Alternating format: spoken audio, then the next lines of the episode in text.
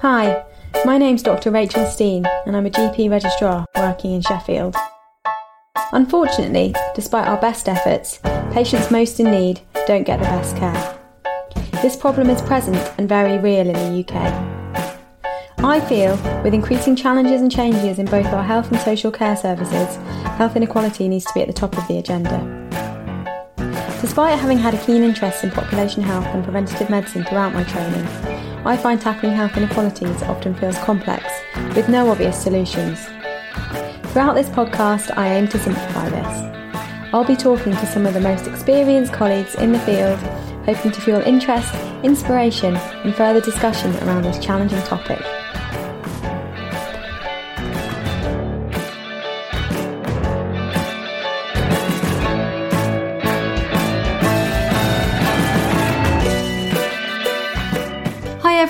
Welcome to Finding Fair Health podcast. Today I'm absolutely thrilled to be here in Glasgow interviewing Professor Graham Watt just hours before a conference he's running on the exceptional potential of general practice and also the launch of his new book of the same name.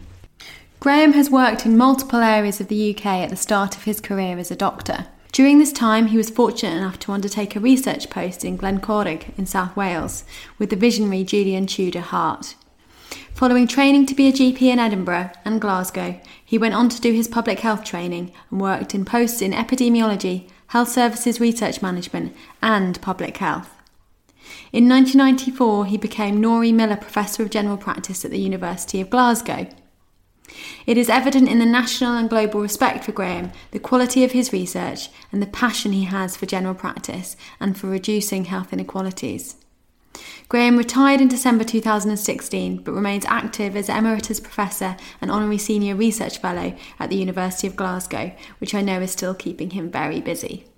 So, Graham, welcome to this episode of Finding Fair Health. Hi. So, I've been reading your new book and I think it calls it a circuitous route to where you are now. Tell me more about this.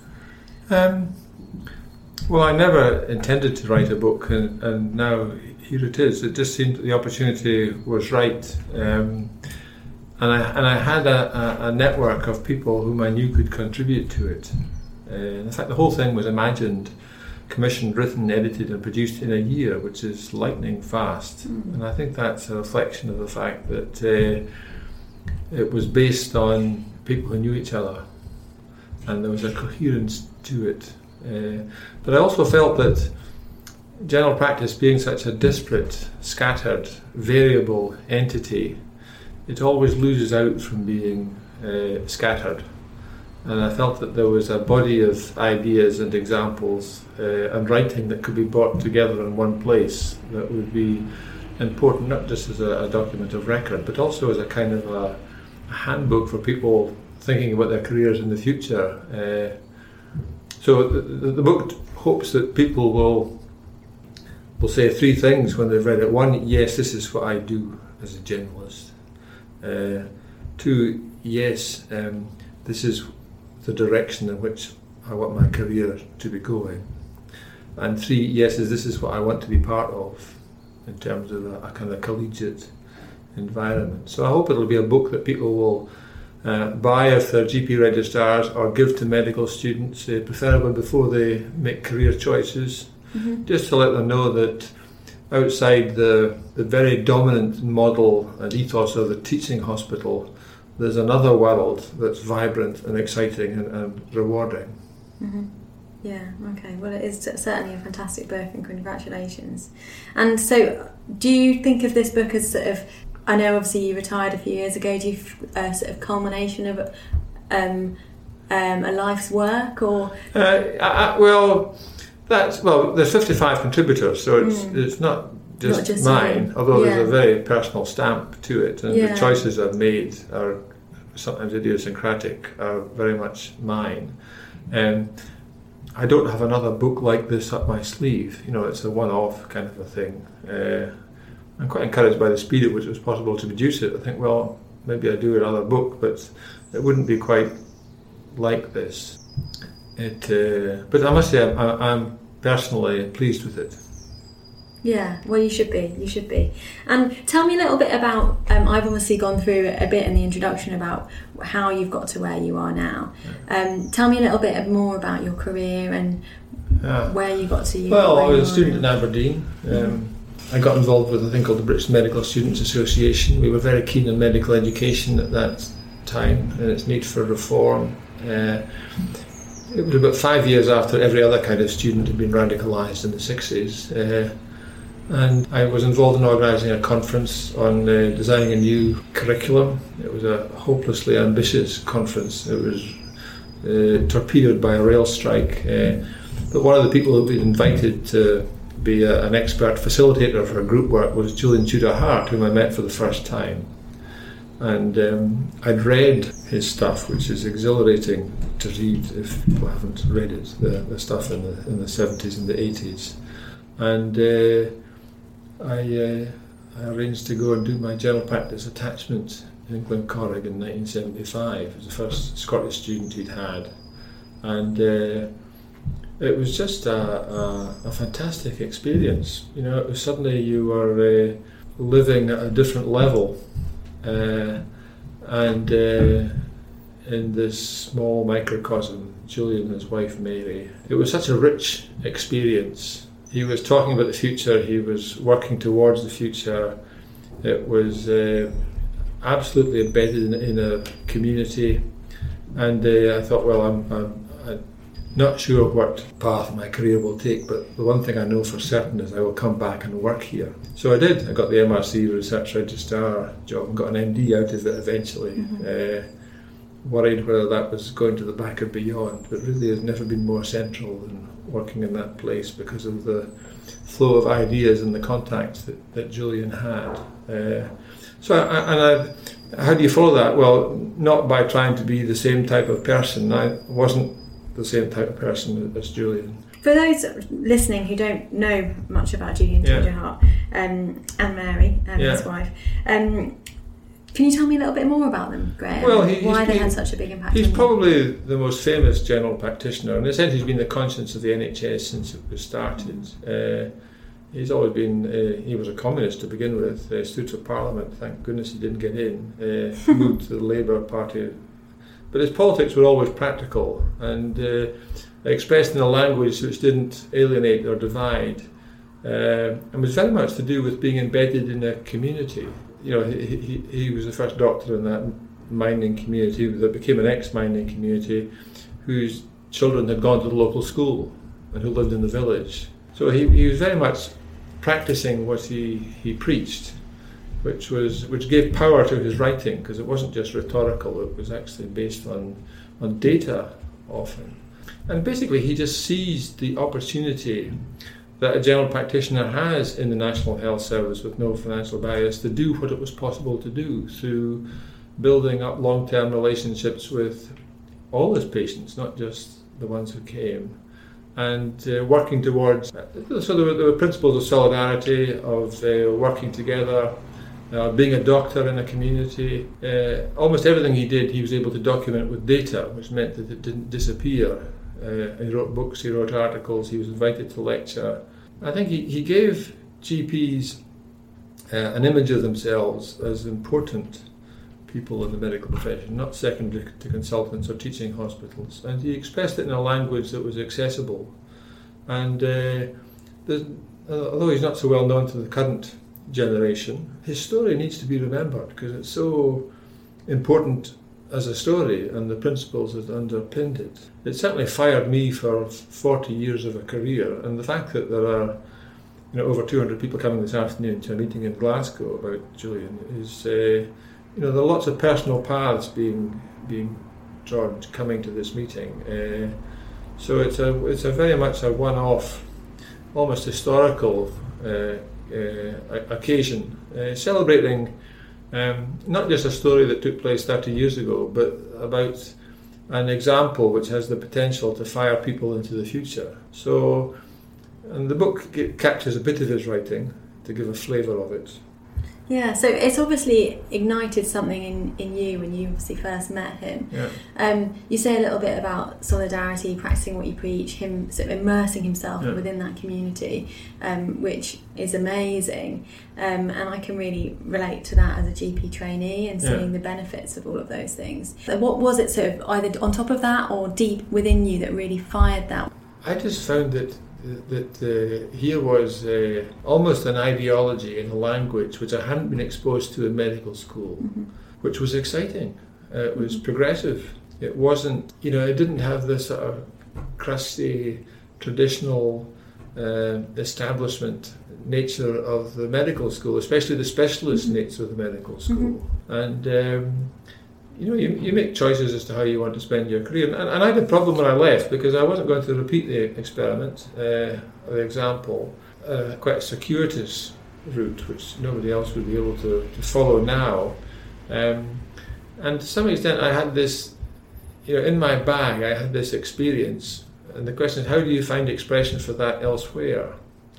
And for a long time, Did to keep it in the bag because there weren't really opportunities. And if you spoke about Julian stuff, uh, on reflection, he was still so far ahead of the game that it was difficult to engage with colleagues about what he was doing. But then the world caught up with him. You know, there's several GP contracts which have enshrined his example, often mis- mis- mis- inaccurately. Uh, uh, and to some extent, we've moved beyond what he was doing uh, now in terms of community engagement and the extended team. But it uh, it kept me going, and I felt this is something that is very sustaining from a career point of view. I don't know. I mean, I suppose that that, that um, uh, the thing that was really attractive was the sense of purpose. Um, and, and strategic purpose over a long period of time, building something over a period of time, and therefore being uh, of value and of being part of something. Yeah. Uh, I mean, I know that Ju- Julian, you know, who came from a privileged London background, looked for a community that, that he could belong to. And he often talked about it, it as being a way in which privileged people, being a doctor was the way in which privileged people could rejoin the human race. And he knew himself well enough to know that the only way he could ever be embedded in a mining community was as, as, a, was as a doctor, with all of the position and relationships that that would involve.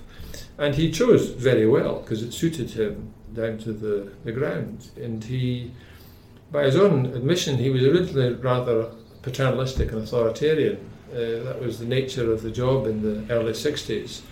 But he changed because he had to change uh, very much towards the model of co-production of working with patients, and that was because he ended up knowing all these patients. They were his friends as well as his patients, and he was working with them over a long period of time. So it was a, it was an example of how to be and to live and to work as a doctor, which was very compelling. And it integrated lots of things. It integrated clinical work with epidemiology, with research, with social advocacy. He had it all worked out. Um, and if you visited the Queen's, which was the converted old hotel that they lived in, uh, it was a family home. You know, life and work were indivisible because uh, they were in the village of the practice and continuous flow of visitors and rich discussion over the over the dinner table because they host all sorts of, of, of, of people. And I hadn't, I hadn't come across that in uh, in medicine. And I think to some extent, you know, medical education is still dominated by the specialist model. Uh, I think we're going through a, a, a crisis in medicine that the specialist model is too dominant. It doesn't provide the answers to people with multimorbidity. And the, the balance of influence and authority and resource between specialists and generalists needs to be reset. Uh, not going to happen overnight, but I think specialism doesn't have the answers that society now needs because specialism is about building things down into small bits that, that a specialist can deal with.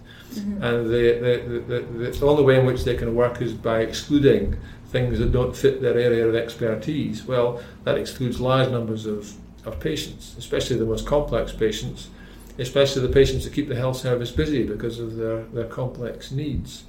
That's something that definitely inspires me about primary care is the holistic side of it and the side being Yeah. able to actually think about each individual problem Yeah. um, and also the complex side of the patient's Yeah. needs. Well, I mean, the, people ask why there's a picture of stones on the front of the book. Oh, it's yeah. quite funny, really. People think, uh, you know, stones in glass houses or throwing stones. Uh, the answer's in the book because there's, there's a picture in the book of uh, an organisation of stones. Um, and the point of it is that uh, they're rather beautiful stones from a variety of Scottish beaches. But they all have their individual beauty. Uh, they've all existed for millions of years. They'll be here for millions of years after we've gone. But this particular uh, uh, picture captures how they've been organised in a pattern, and it shows that whilst accepting the individuality of every component, it's possible to build something out of it that Mm. is uh, also beautiful in its own way. So it, the, the, the simple metaphor is the idea of using the basic ingredients of general practice to build something holistic, not just at the level of individual patients, but at the level of the of the the group or the population or, or the community. yeah. Uh, and and that, that I think that's very topical because uh, all those things are in great need of being rebuilt, Mhm. recaptured, and it's it's you know the world seems to be going to pot in all sorts of ways. Uh, so to some extent, I think we're in the position of needing a resistance movement. Mhm. You know, of people who are uh, not going the way of the world. They're trying to change it. Uh, they realise that they need to be connected with others. Uh, and for the time being, until the, the situation changes, uh, uh, the model of a resistance movement, I think, is pertinent. So a Mhm. resistance movement needs to have its own internal rules and language and communication. And uh, you know, And is so- this why GP is so important, do you think? well, it's it's it's it's it. it uh, you know, general practice is not the centre of the world. It's not the most important thing, uh, but it's the but it's, it's, it's what we can do as doctors. Yeah.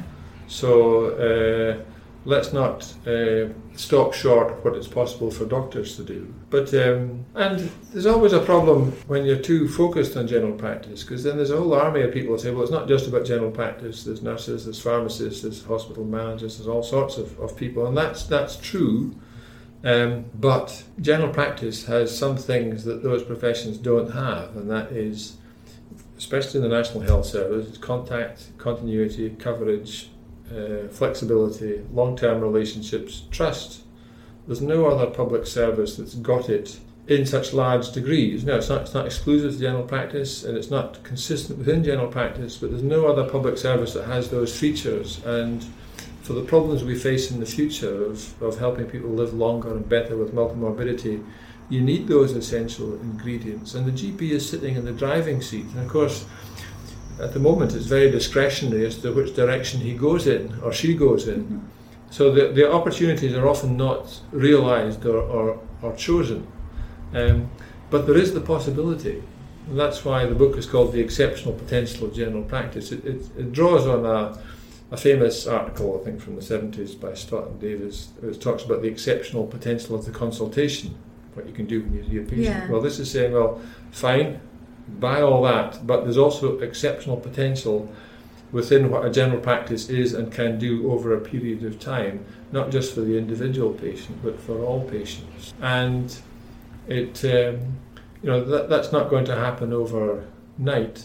Uh, Tudor Hart provided a spectacular early pioneering example of what he could do in a, a former mining village in, in South Wales. Uh, but single examples and lone voices are not going to change the world. You need to have uh, alliances uh, and networks of lots of people doing the same thing. Not extraordinary people doing extraordinary things, but, but ordinary people doing extraordinary things, or things which seemed extraordinary to begin with.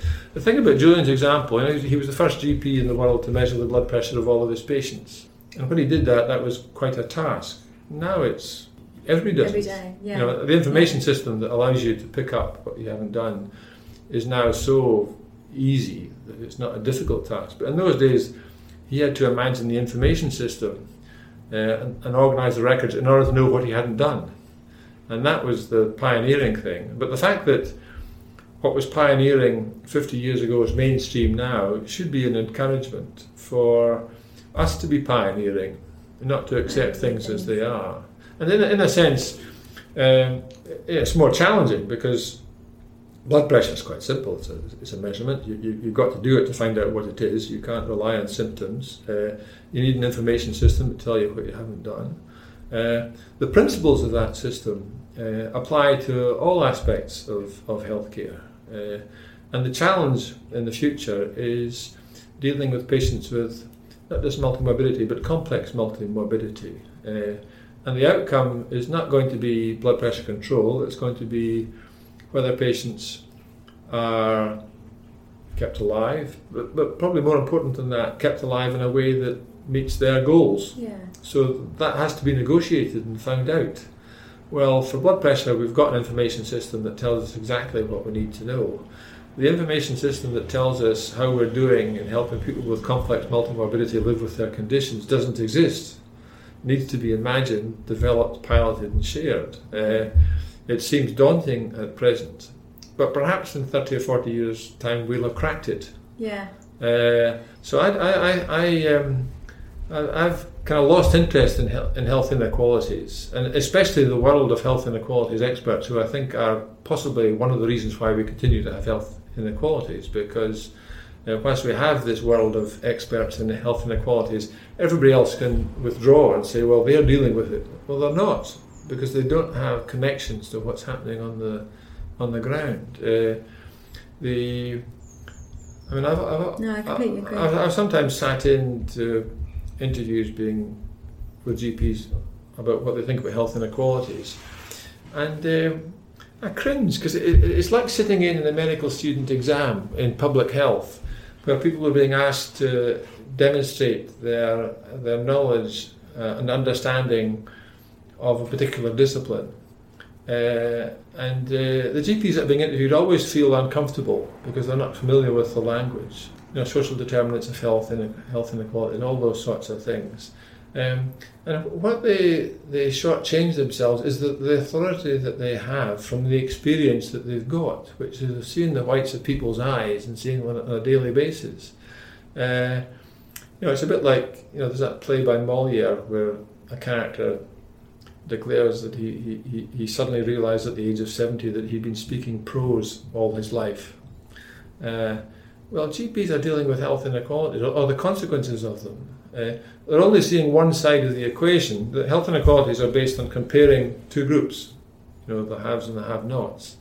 Um, but, but practitioners are generally seeing the have-nots, and the issue is the difference between what it, it, between, between what needs to be done, what can be done, and what could be done. And that's the battleground for health inequalities. It's not passing an exam and understanding the social determinants, it's what difference can you make to that person? And can you do it for lots of people so that collectively it add up to something? And uh, if you're working, if you're doing that in your practice, is somebody doing it in a neighbouring practice? does it all add up? Mm-hmm. Um, and in some ways, you need to be able to change the system, though. I, I, think that the uh, the que- I mean, there's an important question: How do systems change? especially in a progressive direction. Mm-hmm. And uh, yeah, I read an interesting article in the London Review of Books a couple of years ago. It said that the, the, the, the, the thesis was that um, the default was the market and capitalism and, and neoliberalism, neoliberal economic development. And the things that stopped that default were cataclysmic events like uh, like uh, economic crashes, like wars, like epidemics, like earthquakes, um, which which stop people, and they realise what they have in common, how they need. That's how the health service came into into being in the in the NHS, basically. So you, the, the it's quite difficult to shift establishments of power and resource in peacetime, you know, because the power and resource are entrenched. Uh, and that's one of the frustrations the, the Deep End Group has had, is that 10 years on, we really haven't made much of a difference to the, the structural aspects of the university Just tell us briefly about what the Deep End Group is, Graham. Well, the Deep End, it's, it's, uh, it's the, in Scotland, it's the 100 most deprived general practices. Uh, and before they met at a conference in 2009, they'd never been convened or consulted by anybody, and we had them in a room. Would people be negative, you know, whining, complaint, No, because everyone was in the same boat and there was nobody else. It was immediately on the front foot, positive Yeah. buzz of the meeting, focus. and uh, and uh, you know we're ten years on. We've, we've had fifty or sixty steering group meetings, all in the evening, all at least ten, sometimes twenty people. GPs, you know, what evening meetings attract GPs nowadays? Not not many, and the fact that that continued so vibrantly for so long and still does suggest that, that people were were wanted to come and that something elemental was was being uh, uh, addressed. I- I think your question about systems is is important, but yeah, in the book it talks about Horizon A, which is the current establishment and distribution of power and resource. Horizon C is where we want to get to, and B is how you get from A to C. Yeah.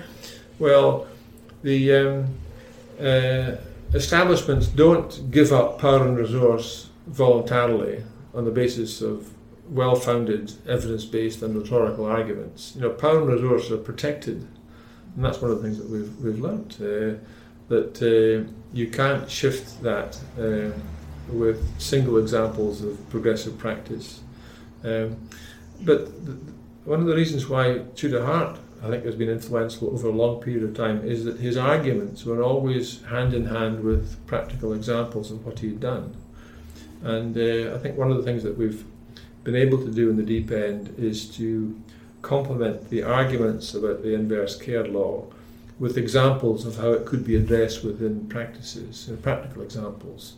And that's, that's strengthens the argument. More people need to be involved in it. But, but uh, Can you give us some brief examples of those? Oh, there's there's lot, lot, lots of them. One is if you, uh, you you need to, you know, as, as Julian said the inverse care law, he said, you know, the people who haven't got shoes are the people who need shoes the most. Yeah. So there is a need to put some extra resource into deep end practices, um, not through the contract where people get the money and it's entirely up to them how it's spent. That's not going to be attractive to any funder. Um, what we did was we were able to put uh, young GPs into practices, uh, adding the capacity by about 10%. Sometimes they were locums, sometimes they were GP fellows. And the purpose of doing that was not just to add their contribution to practice, it was to release the time of the host GPs, uh, to give them a protected session every week to do whatever they thought would be a good use of that time. And that's what you really want because the GPs who've been there a long time have got the knowledge and the experience who know what needs to be done. They just don't have the opportunity. So, in a sense, that approach is both about recruiting the next generation because what we've found is that when young GPs have that experience and environment, it's attractive.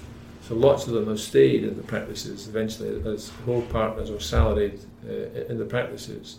Um, it releases the, the and re-energizes the existing GPs. What they tend to do is um, set time aside for patients whom they know, uh, uh, whose care is not well coordinated. You know, lots of problems. It's not so much unmet need as uncoordinated care or poorly coordinated care. They know that if they sit down for 40 minutes or so and just go through things, they'll find a lot of things about the patient they didn't know they can work out the issues that matter and work out a plan to go through them and use that plan to drive um, integrated care, usually through existing arrangements, not through new arrangements. Um, And that's the simple resource of time, isn't it? exactly, Yeah. but also the, the, the GP's knowledge of the patients who would benefit. I mean, because if you simply do it as a data-based exercise, you try and identify the needy patients from data. It's very imprecise. You know, the, it's not just a question of counting the conditions. You need to know something of the people because some people with lots of conditions aren't complex, and some people who are complex have only one condition. Yeah. So there's a, there's a knowledge that a, an experienced practitioner has got, which is really important because it can make choices that data can't. And uh, so our example of extra time is, is, is allied to making use of the cumulative knowledge and experience of practitioners who know their patients well. Yeah. You- Then, then you, the, in the Govan SHIP, there's a they've enhanced the multidisciplinary team meeting once a month, uh, resourced it with an administrator, and that's expanded in terms of the number of people who come. And it's just a, an opportunity to uh, set the wheels in motion. Um, interesting that Govan SHIP it's not about restructuring. It's about getting the existing relationships to work better. And the, the problem is that uh, you have all the right people, but they're often working to their own internal agendas, their accountability to managers at the centre. So there's there's nothing that brings it to a point in the community because everyone's Mhm. looking in Yeah. a different direction.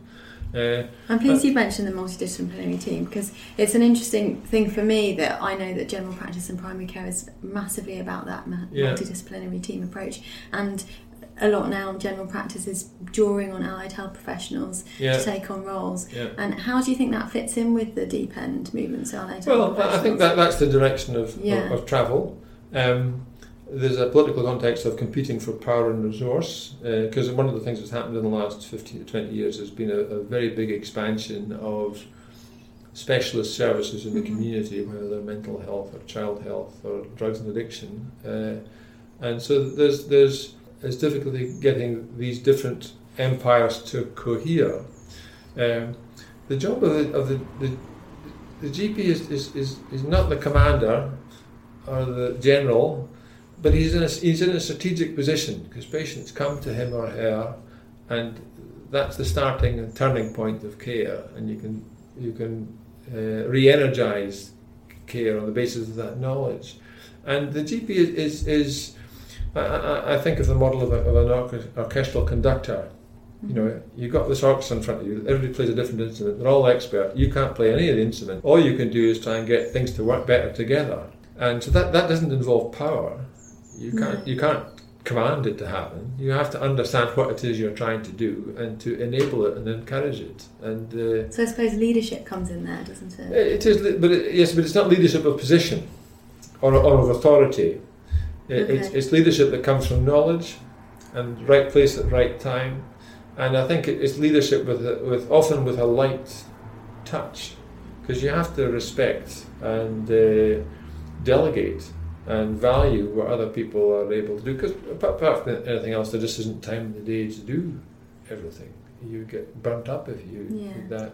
So in the book, there's a, I've, uh, it's maybe fanciful, but I talk about uh, Berlioz, the conductor, um, who's also a composer, went around Europe uh, conducting his pieces, and he said, you know, it was fine for Paganini with his violin and uh, Liszt with his piano. They turned up one afternoon, got the instrument, and entertained the audience, picked up the fee, and went off. Um, because Berlioz was conducting his own pieces, he had to find out who was available locally to play in the orchestra. He would have to reorchestrate the piece if there was instruments missing. He'd have to establish the strength of the players in terms of what they could play. Then he had to rehearse them, uh, and then he had to conduct a performance. So there was there was the, the, the co- co- composing it was what he had in his mind's eye of what he wanted to see done, orchestrating it to fit the people who could play it, rehearsing it, and then conducting it. So well, integrated care is all about composing, orchestrating, conducting, and as in an orchestral concert, the proof of the pudding is what it does to the audience or the, the patient.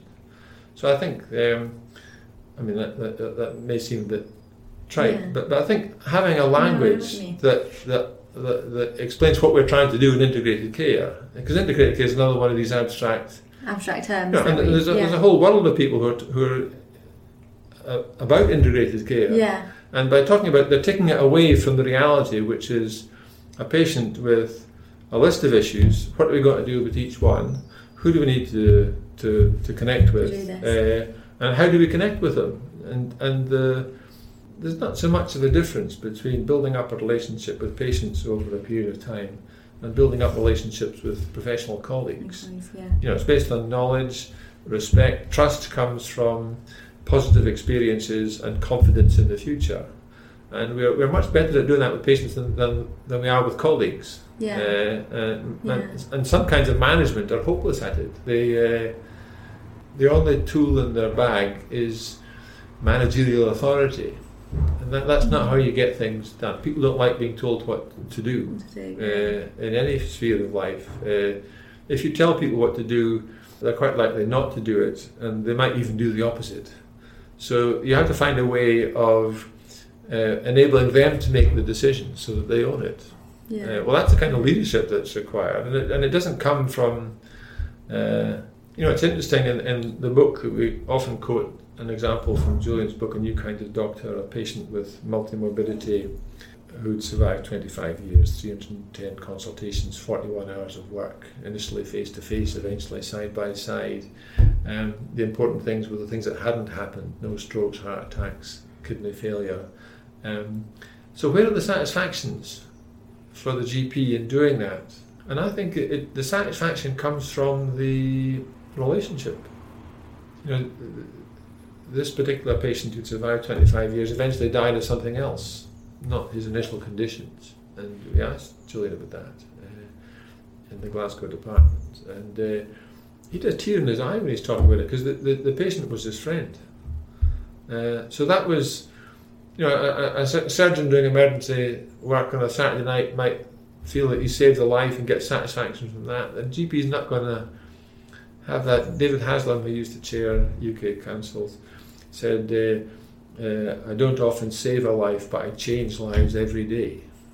Yeah. You know, yeah. so I think the. Uh, I love that. That's so fundamental to what being a GP yeah. means to me. And it. Uh, it is it, it is satisfying, but it, it, it the satisfaction I think comes from long term relationships, and that, that's why you know the current fashion for some young doctors to try and make a living by rotating through locum posts, never developing relationships with anybody.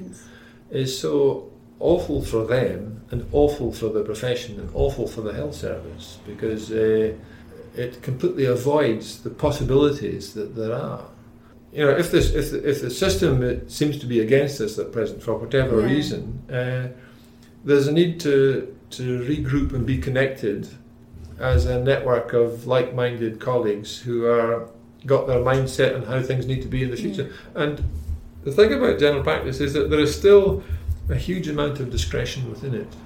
Mm-hmm. You know, compared to most people who are funded essentially from public funds, uh, GPs have an enormous amount of discretion, uh, and uh, maybe not as much as they would like, uh, maybe more than they feel, but they do have a lot of discretion. I mean, apart from anything, I mean, when the, the GPs at the deep end uh, have been writing reports on alcohol and on welfare benefits um, and on healthcare, um, we've been able to produce reports, independent reports, without having to ask anybody higher up whether we can do it.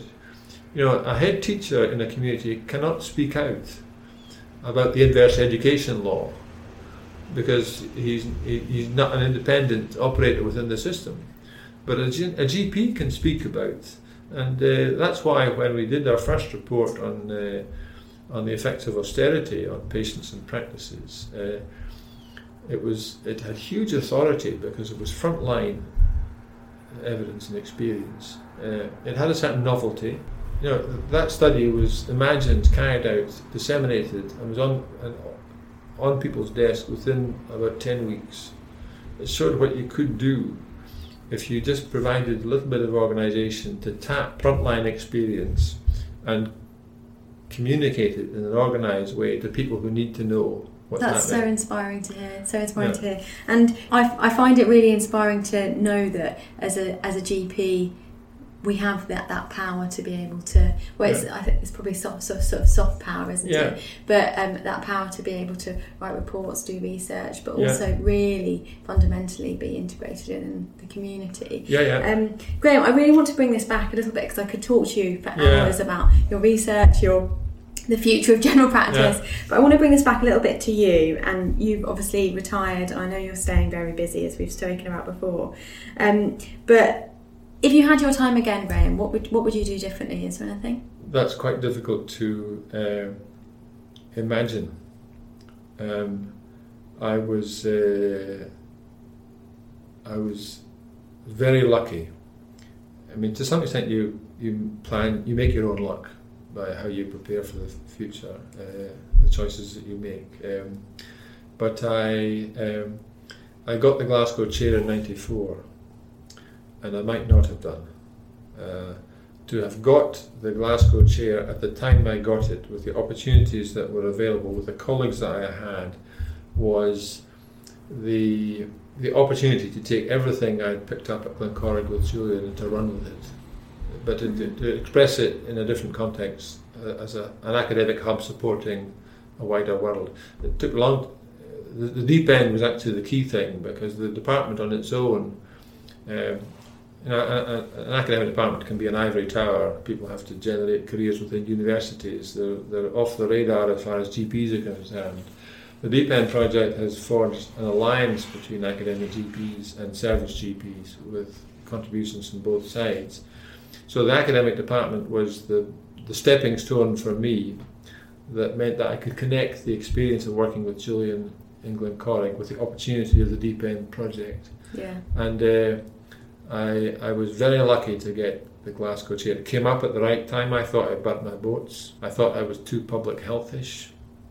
The um, but John Howie, the professor in Edinburgh, encouraged me to apply because he knew my And at that point, were you doing general practice as well? No, I, I, I'd, uh, I thought I had uh, lost the. I had, I had, the, I had, the, I had the opportunity to become a GP partner when I finished as a trainee in '86, but I felt that was too restricting in a single practice, because you, hmm you wouldn't have the opportunities. So I, I had to earn a living, and so I got, I got uh, trained and accredited in public health without huge enthusiasm, although it allowed me to be an epidemiologist. Yeah.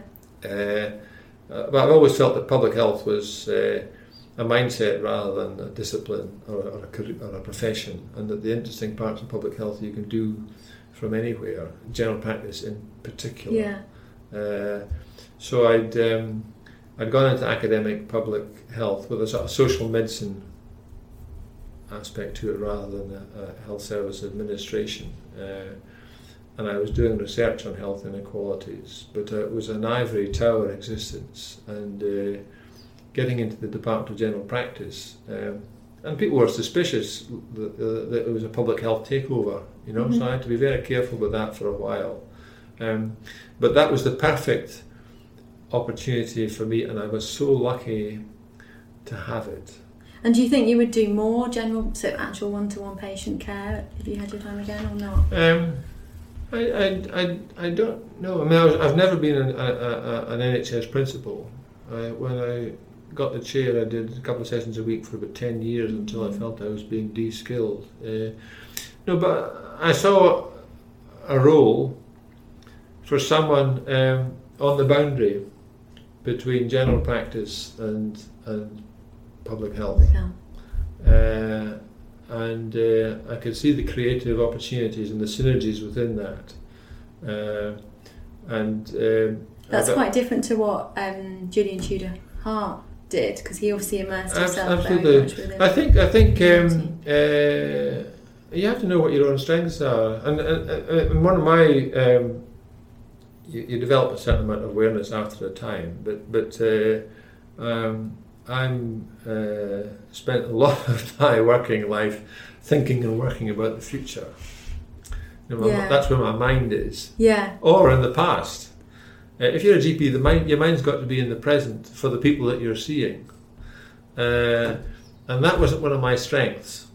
Uh, I suppose I'm too selfish in, in a way, but I felt that uh, it's. Uh, uh, but if there's a similarity with Julian, I, I had to find a way of working with people, and the people I wanted to work with were general practitioners.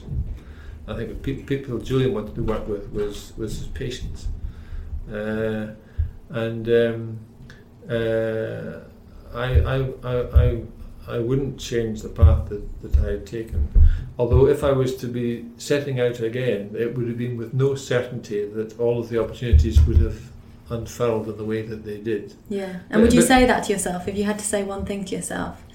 Um, let's say the 18-year-old Graham. Would you say anything to him? Oh, um, do you know? Uh, well, you're you're too young, uh, but as you get older, you just cringe. You cringe about the things that you thought and did when you were and sometimes you think, "Gosh, list to look I'm so to." glad I didn't get that job." You know, I could have been a medical registrar in the Royal Infirmary of Edinburgh. Yeah. Thank goodness I didn't get that job. Uh, I could have been professor of public health in Aberdeen. You know, thank goodness I didn't get that job. Yeah, Uh, okay.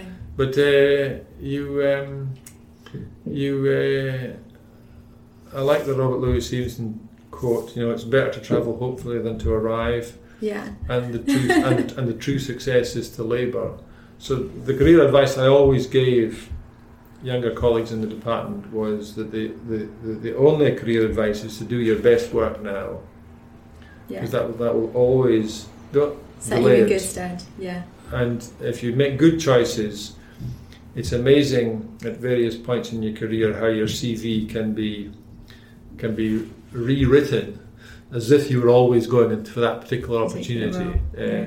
So, gathering, doing the best work that you can do, and gathering relevant experience. Uh, uh, it's all to do with a sense of purpose.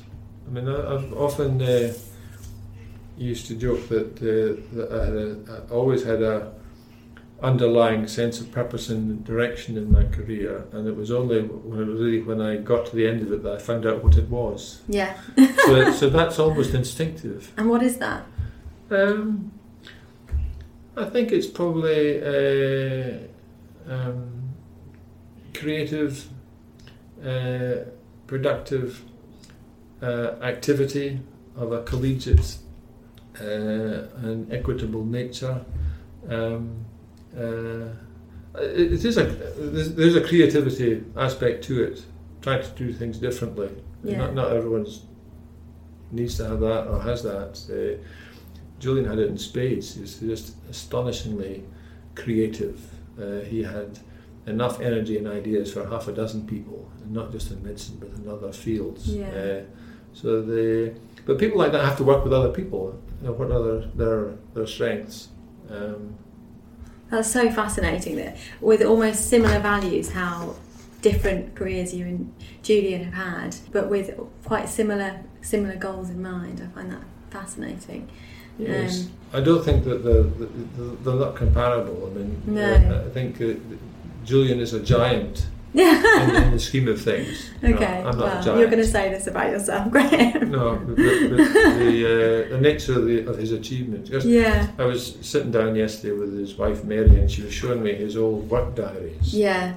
Wow, Amazing. Uh, absolutely amazing. Uh, I'd love to see those. he he worked out that in 25 years of practice, he he had 209,760 patient contacts. Wow. That works out roughly at 180 contacts a week for every working week of 25 years. Now, I if you try and work out how many GP what GPs see today, um, I once tried to work out. I thought well, maybe it's 150 a week. Yeah, 100, using 180 yeah. right the way through.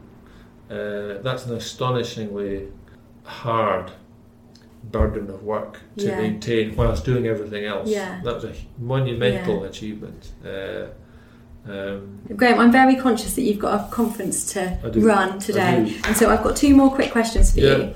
And one of them might be an easier one, easy one, because you are. Um, um, we've been talking ab- Yeah. about a book already today Yeah. um, as part of this. But one book you would recommend to someone who's interested in the topic of fairness, the topic of reducing health inequality, whatever we call it. well, it, it depends what you want to read. the book. If you want to pass an exam in inequalities in health, there are numerous academic books that you could you could use. But I wouldn't recommend them. If you're a GP, I would recommend the Deep End website. hmm which is full of short reports. You can either read them as short or long versions, uh, uh, simple language. They're about the practicalities of uh, improving people's lives at a local level, and that that in a sense is the what can GPs do to address health inequality? It's it's not to do this or to do that at the behest of colleagues in health promotion and health improvement or public health, uh, the latest health you know health check scheme or whatever. The contribution of GPs is to provide unconditional, personalised continuity of care for their patients, whatever problems they have, and by making a difference to individual patients and to all patients and all practices, you can improve health, lengthen lives, and narrow health inequalities. So GPs don't have to be told by other people what to do. They need to do more general practice in a sense. And ge- general practice in terms of its unconditional uh, nature and long-term productive work is exactly what people with complex problems in deprived areas need. Um, and you, you never see that in reports on inequalities in health. You never see it. You know? no. In social determinants in health do not talk about the inverse care law as a, as a social determinant of health. Um, so the, uh, there's a danger in reading books about inequalities in health in that you might be leaving the practical the practicalities of, of the differences that you can make. And the, what the deep end reports are doing are capturing GPs' experience and views on lots of lots of different issues. Yeah, okay. Well, fantastic. Um, that's a great thing to be signposted towards. My final question, Graham, is if a genie appeared to you, I always ask this as my final question. So, yeah. a genie has appeared to you and um, come out of that lamp and said, Graham, you have one wish to try and reduce health inequality. What would that one thing be? The uh, well, at the moment, it would be to reduce austerity. Yeah. I think there's no question that you know the economics of health inequalities are the fundamental factor. Um, the uh, what can be done in healthcare is essentially after the horse is bolted. It's just that currently it's rather a neglected part of the range of public policies, and because it's been neglected, there's great potential to do more than it currently does. Um, but in terms of health inequalities in general, you know, it's the economy stupid, it's education, it's housing, it's the environment, it's uh, healthcare comes low down the list. But that's not to say that healthcare isn't important and could be more effective. No, okay. Well, thank you. Thank you so much, Graham, for this thoughtful and inspiring discussion. It's been really, really great. Um, um, I particularly enjoyed hearing about Julian Tudor Hart and um, his real connection on the ground and within his community and that impact on your career. Um, working at the deep end and your academic work um, has allowed you to connect with lots and lots of health professionals um, with a similar goal to you, and yeah. that's really, really inspiring. You talking about the movement of um, groups of health professionals yeah. and how we can make a difference. Well, well, well, one of the things about the conference today, you know, people yeah. who are travelling across the country, one for to celebrate Tudor Hart, and two to be part of the deep end discussion. Uh, is attract, it attracts a really nice type of person. yeah. the kind of people that you want to meet. Yeah. Uh, and uh, well, that's conviviality, it's collegiality, uh, that's the driving mechanism uh, for careers. Uh, people need to be, um, you know, uh, what's his name? Donald Berwick, the American Medicaid chief exec, said in the future people are going to have to ask themselves not just what is it that I do, but also what am I part of. So, in building a career, you need not just your expertise and your discipline, you need connections uh, of all sorts of kinds. But to like minded colleagues, that's a very important uh, resource with which to progress a career. And um, it's not necessarily the closest colleagues that are the most like minded. Anyway. Oh, fantastic. Well, on that note, I'm looking forward to a fantastic conference with like minded colleagues. Well, you, you, must report on it. Yeah. thank you, Graham. Thank you for your time. And thank you, everyone, for listening. Thank you all for listening. You will be able to find further episodes on the Fair Health website. If you haven't been on there already, please do check this out at www.fairhealth.org.uk. It is a fantastic educational resource. If you enjoyed this episode, please subscribe, rate, and review us. If you have ideas, would like to talk to us, or even if you have a suggestion of someone we could interview for an episode, please do get in touch via Twitter at Fairhealth or at RMstein. It would be great to hear from you. I'm really looking forward to you joining us next time on our journey to finding fair health.